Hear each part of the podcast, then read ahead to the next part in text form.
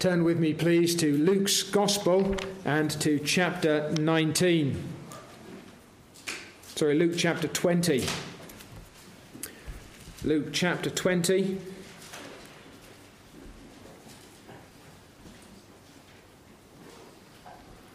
Our Lord has now entered Jerusalem.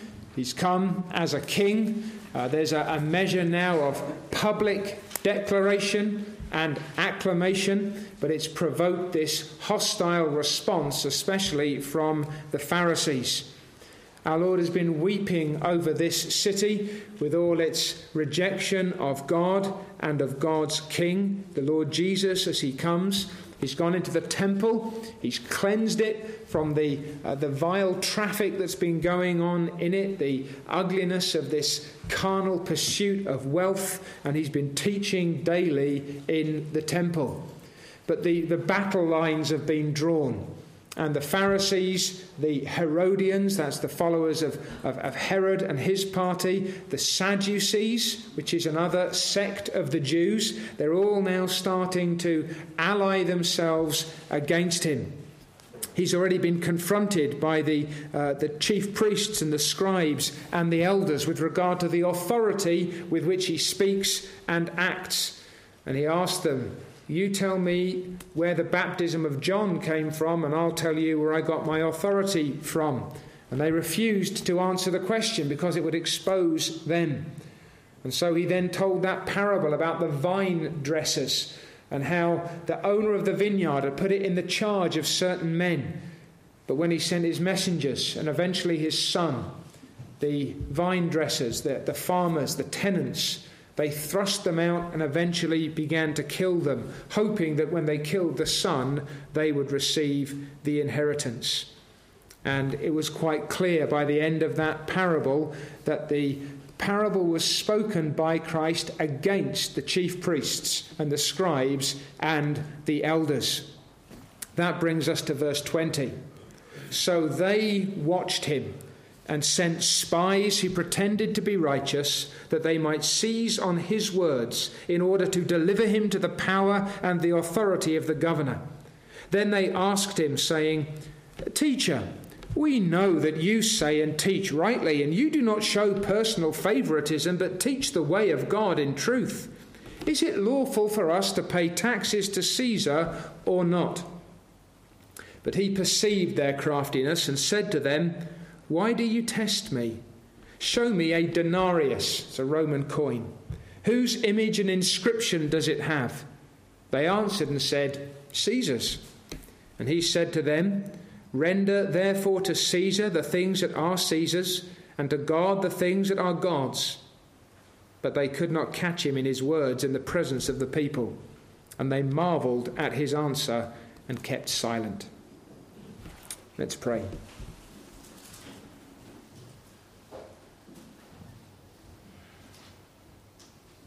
O God of heaven, we pray that you would teach us to live on earth as those who belong to you. Lord, grant wisdom for every soul now that we may see what it means to walk in the ways of Jesus Christ. Teach us, O Lord, how to honour you above all and to honour men in their proper place. Grant, O God, that we may perceive above all things the wisdom and the the courage of our Lord Jesus, in whose name we pray. Amen.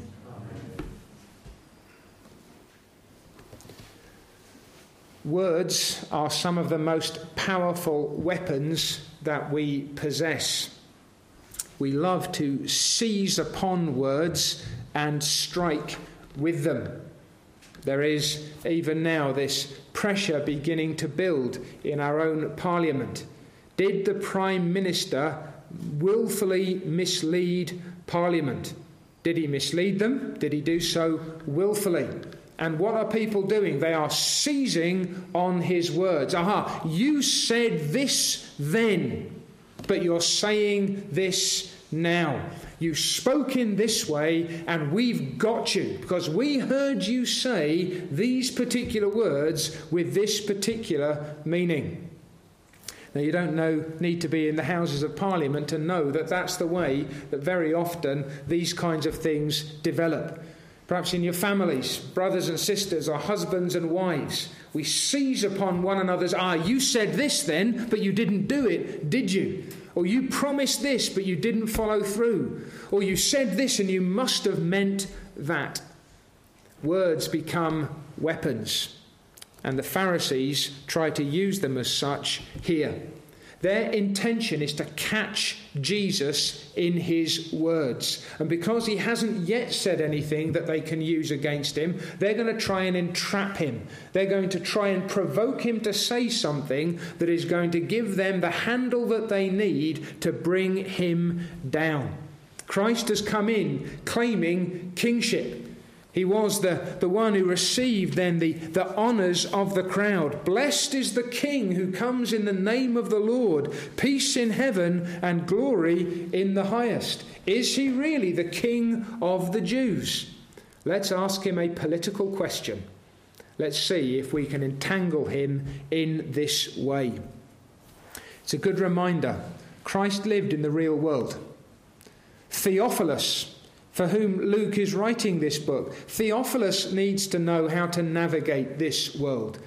And friends, you and I live in the real world. We live under Christ if we are his people. It's good for us then to see how he directs us and guides us with regard to these things. So look a little bit more closely, first of all, at this malicious intent of the Pharisees. They watched him, they've got their beady eyes on him, and they sent spies that's people who are lying in wait, who pretended to be righteous, that they might seize on his words in order to deliver him to the power and authority of the governor. Do you like it when you've got a sense that people are watching you, waiting for you to trip up? Every word you speak is being analysed. Everything that you say and do is being watched by someone who's just waiting for a chance to criticize you, to bring you down, to cut your feet from underneath you. Christ is now surrounded by these apparent disciples who are just waiting for the opportunity to say, Ah, he spoke in this way. And Luke tells us that they were, uh, this is a contradiction in terms, that they were openly hypocritical. They were pretending to be righteous. Now, we only know that they were hypocrites because Luke tells us that. But they're, they're playing the game. They're following along in the crowd. They're, they're listening to the Lord Jesus with open eyes and with clasped hands. Oh, they want to know what this man has to say. But their intention is to trick him into saying something that will enable them to deliver him to the power and authority of the governor. They know they live under Roman rule and they're hoping that he'll say something that they can use to uh, bring him under the judgment of the Romans, who can then deal with the problem for the Pharisees. It's entrapment. That's what we would call it today. They're, they're trying to trick him into self incrimination when they will immediately denounce him to the authorities and the job will be done. That's where we begin. We've said that this is a battle being fought. This is a war that is raging. And these are the weapons that they're using. I think if we do nothing else as we think about this disposition, is to say, Lord, let us, as God's people, deal openly and honestly with one another and in the world at large. Let's not be the people who lie in wait, hoping that someone will trip themselves up. Let's not be those who seize and twist words in an attempt to bring people down. Christ is not like that. His disciples are not like that. They've got this malicious intent. And then they come Teacher, we know that you say and teach rightly, and you do not show personal favoritism, but teach the way of God in truth. Is it lawful for us to pay taxes to Caesar or not? I'm calling this the oily knife of their question. Why an oily knife? Because if you want a knife to go in nice and easily, you oil it first. And they oil the knife with flattery, and then they try and stab the Lord Jesus in the back. This question is designed to get past his defenses. It's very innocent sounding, positive sounding flattery. It's like somebody planting a bomb in a barrel full of syrup. Christ is wise. He waits to see the words confirm the deeds. Uh, waits for rather for the deeds to confirm the words, and it would be good if we followed in his footsteps. So the flattery first. Now it's true, but it's not sincere. Teacher, sign of respect. We know that you say and teach rightly. You do not show personal favoritism. You teach the way of God in truth. Now that's all right. That's, that's the way that our Lord Jesus is. Certainly not the way that they are. They're trying to trick him. But he is a man who speaks and teaches rightly. He's a straight talker. That's what they're saying. You're a straight talker. You give an accurate presentation of things. And you're impartial. You speak without regard to the fear or favour of men. You, you speak the same truth to friends and to foes. And you teach truly. You know how to determine what is righteous before God. We know that you're a man of integrity. We know you're going to answer openly and honestly. We know that you're going to speak straight. Now, again, it all sounds very positive, but you understand they're trying to back him into a corner here. They're trying to make sure that when he speaks, they've got a question in mind that if you're going to be consistent, if you're going to speak the way you've always spoken, we're going to catch you out. And so they bait the trap. Is it lawful for us to pay taxes to Caesar or not?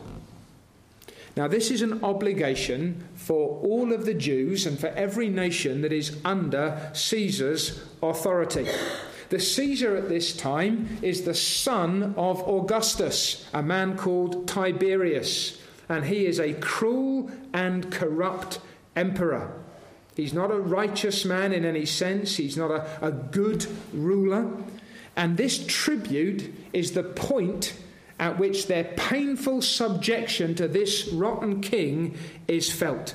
And they're trying to put the Lord Jesus on the horns of a dilemma. Here's his sort of catch 22. Because if he says it's lawful to pay taxes to Caesar, then the Jews are going to reject him. How can you be the king of Israel if you will have us pay taxes to Caesar? How can you be God's Messiah if you expect us to honour this Caesar? And they will reject him.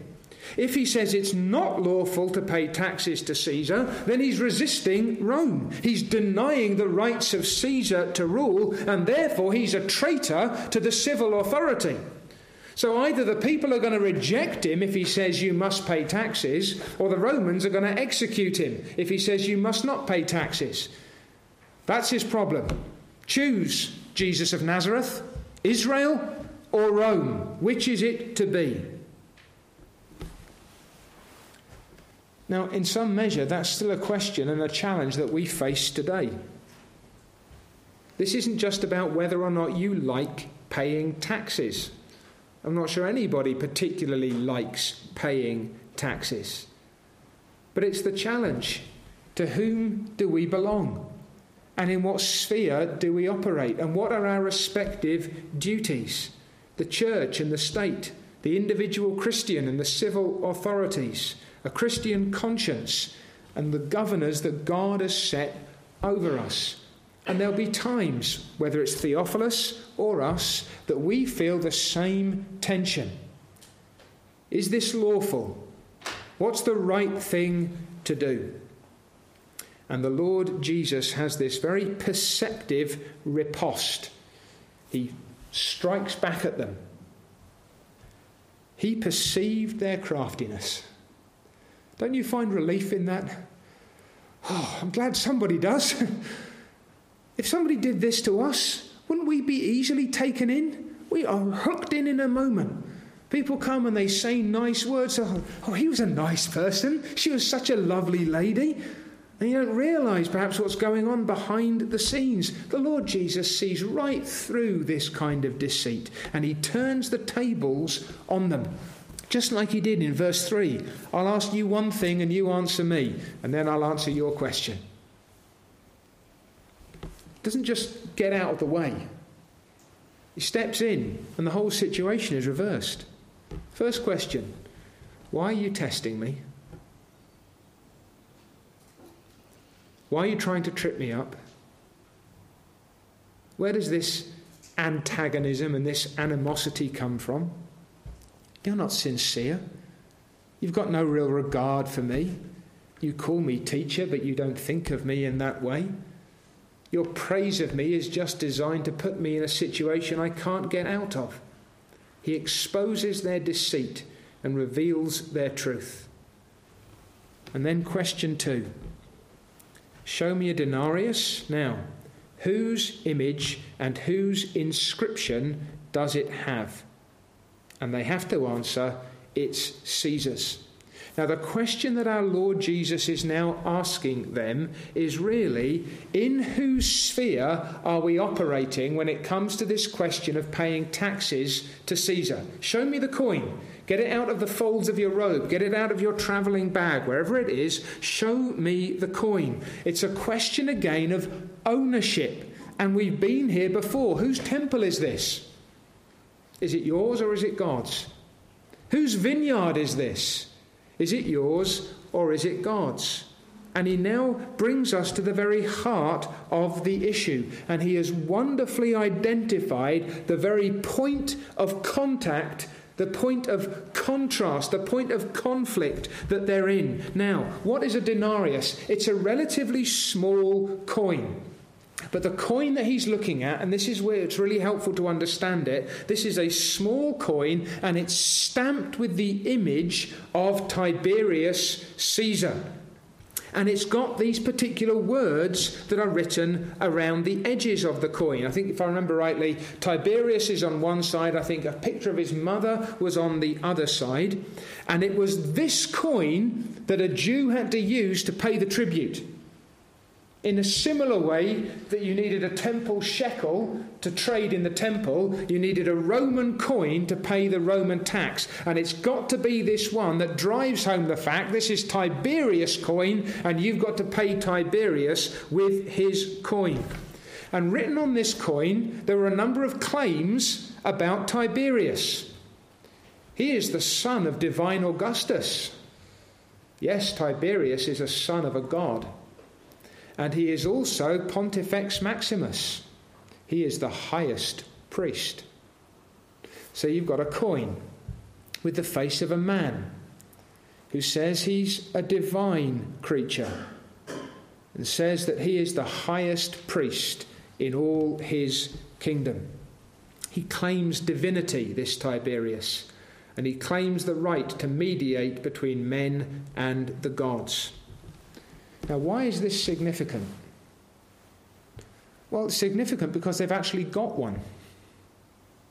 They live in Tiberius world. They live under the government of the Roman Caesar. Now, I'm probably got right. I haven't got any money on me this morning, so you may have. What if I asked you, have you got a fiver or a tenner? You got a twenty pound note? Bring it out. Whose image and inscription is on your money? Or pull out your one pound coin or your two pound coin. Whose face is on there and what does it say? The very moment you pull out that money and say, well, it's got a picture of Queen Elizabeth and it describes her as the defender of the faith and it tells when her reign began, you're, you're admitting that that's the world that you live in, that that's the reality of your existence, that you're quite happy to buy and to sell on the basis of living in this society. You're recognizing, at least in some measure, the authority of Caesar or the Queen or her government or whoever it might be. When you bring out that Roman coin from your pocket, you're declaring that you're part of that system, that you benefit from imperial rule, that you walk to Jerusalem on roads that the Romans had something to do with that you're in Jerusalem under the, the Pax Romana, the Roman peace that has been established. If you've got a coin in your pocket with Tiberius' face in it, then you're functionally recognizing that Tiberius has certain authority in the earth. Not to mention the fact that in trying to trick Jesus in this way, you want to deliver him to the power and the authority of the Roman governor. It's the real world, and you live in it. I mean, the battle's now half won, isn't it? Once you understand that this is the coin that they've got in their hand, in their pocket, out of their bag, out of their purse, out of the folds of their clothes, there's such wisdom here. What a comfort to know how Christ discerns all these things, his insight into the heart of men, his understanding of the issues that you and I face. I cannot imagine being in a situation remotely like this and coming up with that on the spur of the moment. Brothers and sisters, you're going to be in situations where you just don't know what's coming next. Where you might have some sense, oh, I'm getting into fairly deep waters here, but I really don't know what's going on. Perhaps environments where you, you think that there are those who perhaps hate you because of your Christianity or you're, you're dealing with a difficult family situation and you're thinking, oh, not, not, not sure what's going on. Christ is sure. The Lord knows what we deal with, the Lord knows what we face. You may be surrounded by hypocrites, you may be surrounded by enemies. The Lord discerns every heart, the Lord knows every issue, and the Lord knows what He's doing. And so He gives this clear principle. And it's a principle that those who are questioning him need to understand. It's a principle that his disciples need to understand. It's a way of life for everyone in this world. Verse 25 Render therefore to Caesar the things that are Caesar's, and to God the things that are God's. Here you are. What coin have you got in your pocket? I've got one of Tiberius's coins. Okay, you look at that coin. Whose face is on it? Whose image? Whose inscription? It's Tiberius' coin. And on this coin, you see his face and his claim that he's a son of God and that he's the highest priest. Right, now, you give to Caesar that which belongs to Caesar. The word render here means to pay back or to give his due. Caesar is acting within his legitimate sphere in asking for this tax.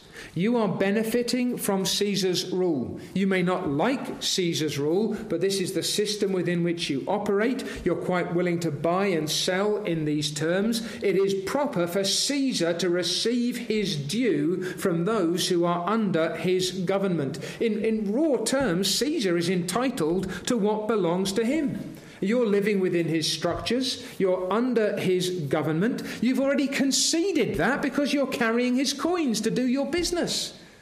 And you're quite willing, incidentally, to try and deliver me into the hands of his local governor. All your assumptions are that Caesar has proper authority within his legitimate realm. And that's right and proper.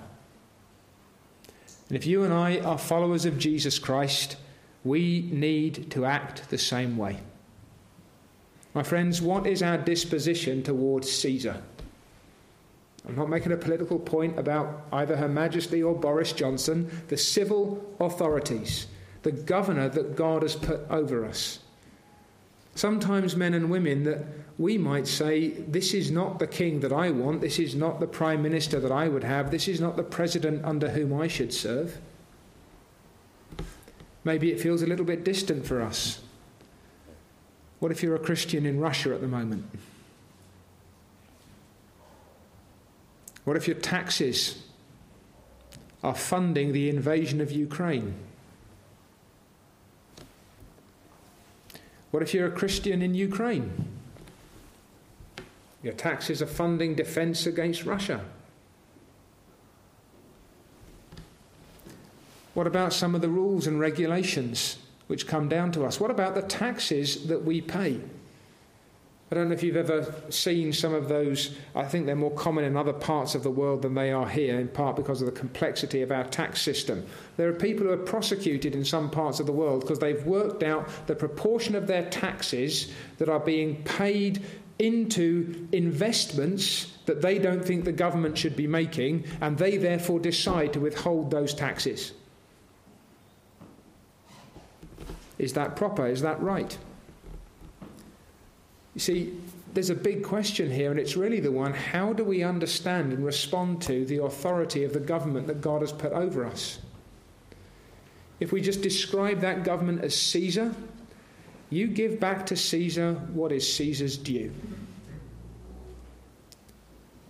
If you're under that authority, if you enjoy the benefits of that rule, although you may suffer under that system, there is still a proper respect, there is a proper recognition, there is a proper response that is to be made. You render to Caesar the things that are Caesar's. Now, he's indirectly answering their question, isn't he? Is it lawful to pay tax to Caesar? Is it lawful to pay this tribute? What system are you in? Whose money are you carrying? Whose rule are you under? In what sphere do you operate? You give back to Caesar what belongs to Caesar by right. And you give back to God the things that are God's. Now, notice the word. Not give to Caesar what is Caesar's, but give to God what is God's. Give to Caesar what is Caesar's, and to God what is God's. This isn't opposition, this isn't a recipe for conflict. Everything falls within God's sphere, including Caesar. The temple is God's house, and the Pharisees have been making their money in it. The Lord Jesus is God's king, and the Pharisees have been resisting him. Israel is God's people, and the Pharisees have been fleecing them. Jerusalem is God's city, and the Pharisees have been dominating it. Are you withholding what is God's?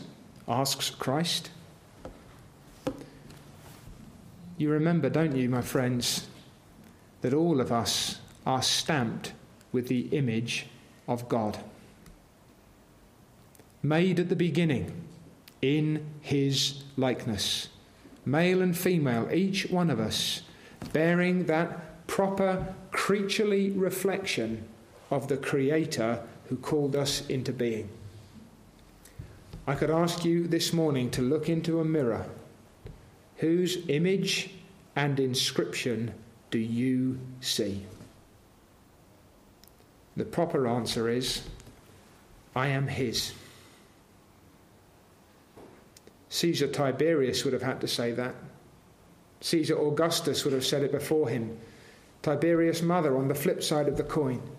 She is God's. They may not wish it so, they may reject the idea, they may not like that, but we owe all we are and all we have to God. We are His creatures. There is nothing that is not God's and which we do not owe in tribute to Him.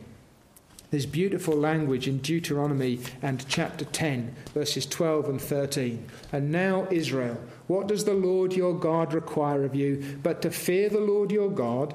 To walk in all his ways and to love him, to serve the Lord your God with all your heart and with all your soul, and to keep the commandments of the Lord and his statutes, which I command you today for your good. It's as simple as that. As that's not straightforward. Well, it's all encompassing, but it is straightforward. If you are God's, you belong to him. You belong to him by creation. Israel belonged to him by national redemption.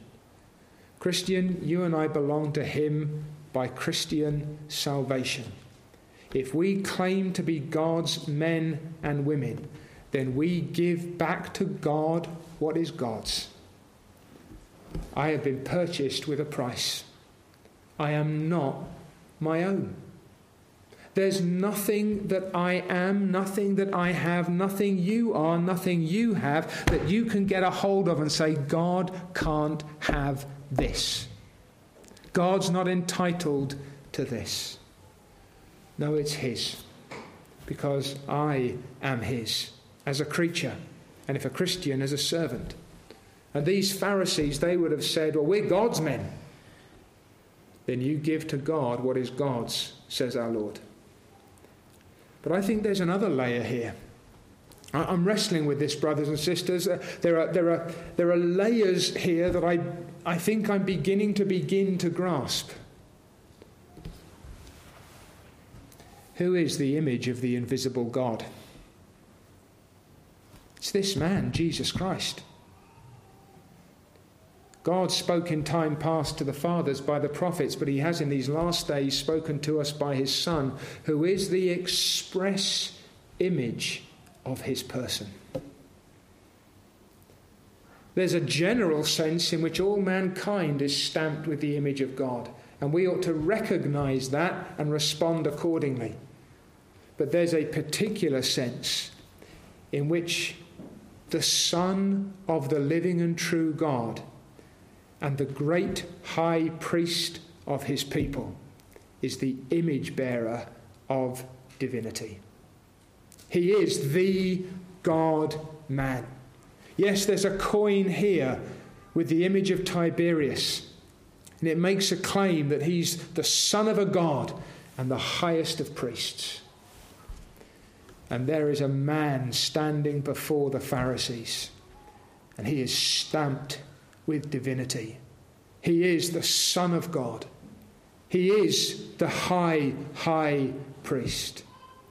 You give back to God what belongs to him. Where is his honour? You are testing the man who bears the stamp of God. You are seeking to bring down the King of Kings and the Lord of Lords. You give to Caesar what belongs to Caesar. That's his coin. You give it to him in tribute. The Son of a God, that's not for Caesar. The highest priest, not him. It is Jesus of Nazareth, who is God's King, God's Son, God's prophet, God's priest. Brothers and sisters, it is our duty in this world to respect the civil authorities in their God appointed sphere. And all of this under God, and all of this under his king. Caesar is God's. Our Prime Minister is God's. Vladimir Putin is God's. President Zelensky is God's. President Biden is God's. Who's going to be in charge in France by the end of today? Someone who's God's. Not in the redemptive sense, I'm not claiming that for any or all of them, but in this sense, that they are in God's sphere. And He has put them over these particular nations. We do not give divine honour to men Men do not usurp into the sphere of God, but we recognize the authority that God has put over us as far as it should extend, and we honor it accordingly. And we serve God and His King in their proper place. Now, our Lord has done it again. He doesn't evade the question. He doesn't sidestep it. He transcends it. He says, You're on the wrong level altogether. Where do you get the authority to do these things? Let me ask you a question first. The baptism of John, from heaven or from men? All of a sudden, different plane altogether. The same thing here. Is it lawful for us, O great teacher, to pay taxes to Caesar? Show me that coin. Whose sphere are you working in?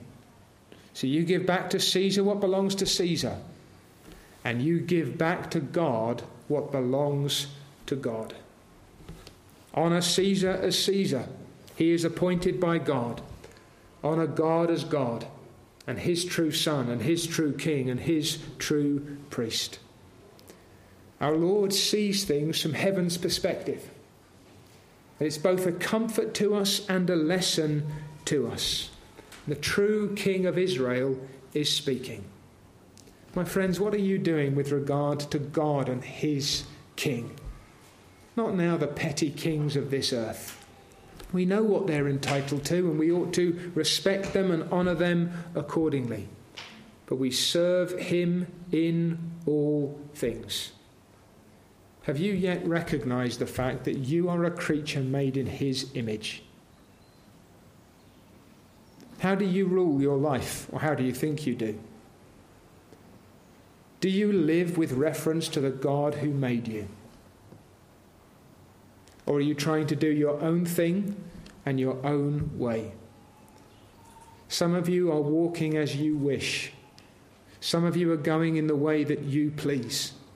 Some of you are making your decisions without any reference to the glory and the honour of the God who made you. How much more if you claim to be a follower of Jesus Christ? My friends, we recognize the image of God in him. He is God's representative to us. He is the one mediator between God and men. He is that man, Christ Jesus, the express image of God. He is the outshining of his glory. Are you living with an eye to your God? Yes, I'll give to Caesar what belongs to Caesar. That's his, in his proper sphere. But I will give God everything that belongs to God until you bow the knee to Jesus of Nazareth, you will be in rebellion against your God. Until you embrace him by faith, until you take him as the true Son of God and the highest priest, you do not know and you cannot serve this God. For many of us, perhaps now, the first step in giving to Caesar what is Caesar's and in giving to God what is God's, is to confess our sins and to take Jesus Christ as our Lord and our Saviour. Now, the Pharisees don't know what to do with this. They are dumbfounded. They're gobsmacked. They cannot catch him in his words in the presence of the people. They thought they'd got this nailed. The Sadducees are going to have a go in a moment, but the Pharisees thought, We've got him now. Oh, teacher, we know that you say and teach rightly, and you do not show personal favoritism, but teach the way of God in truth. Is it lawful for us to pay taxes to Caesar or not? And the Lord shows that he says and teaches rightly. The Lord absolutely demonstrates that he shows no personal favoritism. The Lord manifests that he knows how to teach the way of God in truth. He calls for a coin and he says, Whose is the image and inscription? Well, that's Caesar's. So you give back to Caesar what belongs to Caesar, but you give back to God what belongs to God. He doesn't so much evade their trap as he just explodes it. He brings a higher perspective and a purer standard. And he gives these Pharisees and their men lying in wait no traction with the people. They can't use his answer to bring him into trouble with Rome or to trample on his reputation in Israel. And they are blown away. They've got nothing to say. It's a stunned silence. They marveled at his answer. And they kept silent. Their whole scheme is destroyed. It's not the end of the war, but this skirmish is once more soundly won by our Lord Jesus Christ. He lived in the real world, and he brought to it this pure and perfect heavenly perspective. Luke lived in this world. The Apostle Paul lived in this world. He was being taken to Nero Caesar. What is the testimony of the book of the Acts as we've been following the Apostle Paul? What does he do as he goes? He renders to Caesar the things that are Caesar's, and he renders to God the things that are God's. What about Theophilus? What world does he live in? He lives in the same world. He lives in the world of the Caesars. He lives in the world of the Roman emperors. What world do you live in? Not longer this particular system, but nations and states, presidents and prime ministers and kings and rulers and parliaments. It's a real world that we live in. God over all, and men in their appointed places. And so we need to ask this morning, first of all, with regard to Caesar, with regard to the civil authority, what is your disposition toward him? Is it resentment or respect? How do you even speak about those whom God has put in authority over us and over others? We need to remember that in their proper sphere, that's an important qualification, each one is entitled to their due. And if you're ever confused about what that means, take the money out of your pocket and ask yourself whose image and inscription is here. This is the sphere in which I'm operating. But, or and, not but, and, with regard to God, resentment or reverence? Is there any reserve in our service of our God? Have we recognized our true King? Do we bow before the Son of God and our high, high priest? Do we honour his rule in all things? Do you and I rejoice in his government and embrace his crown rights in our lives? All of my life, all of yours, all of every life on this earth is to be lived then not just before men, but ultimately before God. We have a Christ who will guide us through. We have divine wisdom to instruct us. Render to Caesar what is Caesar's, and render to God what is God's. Amen.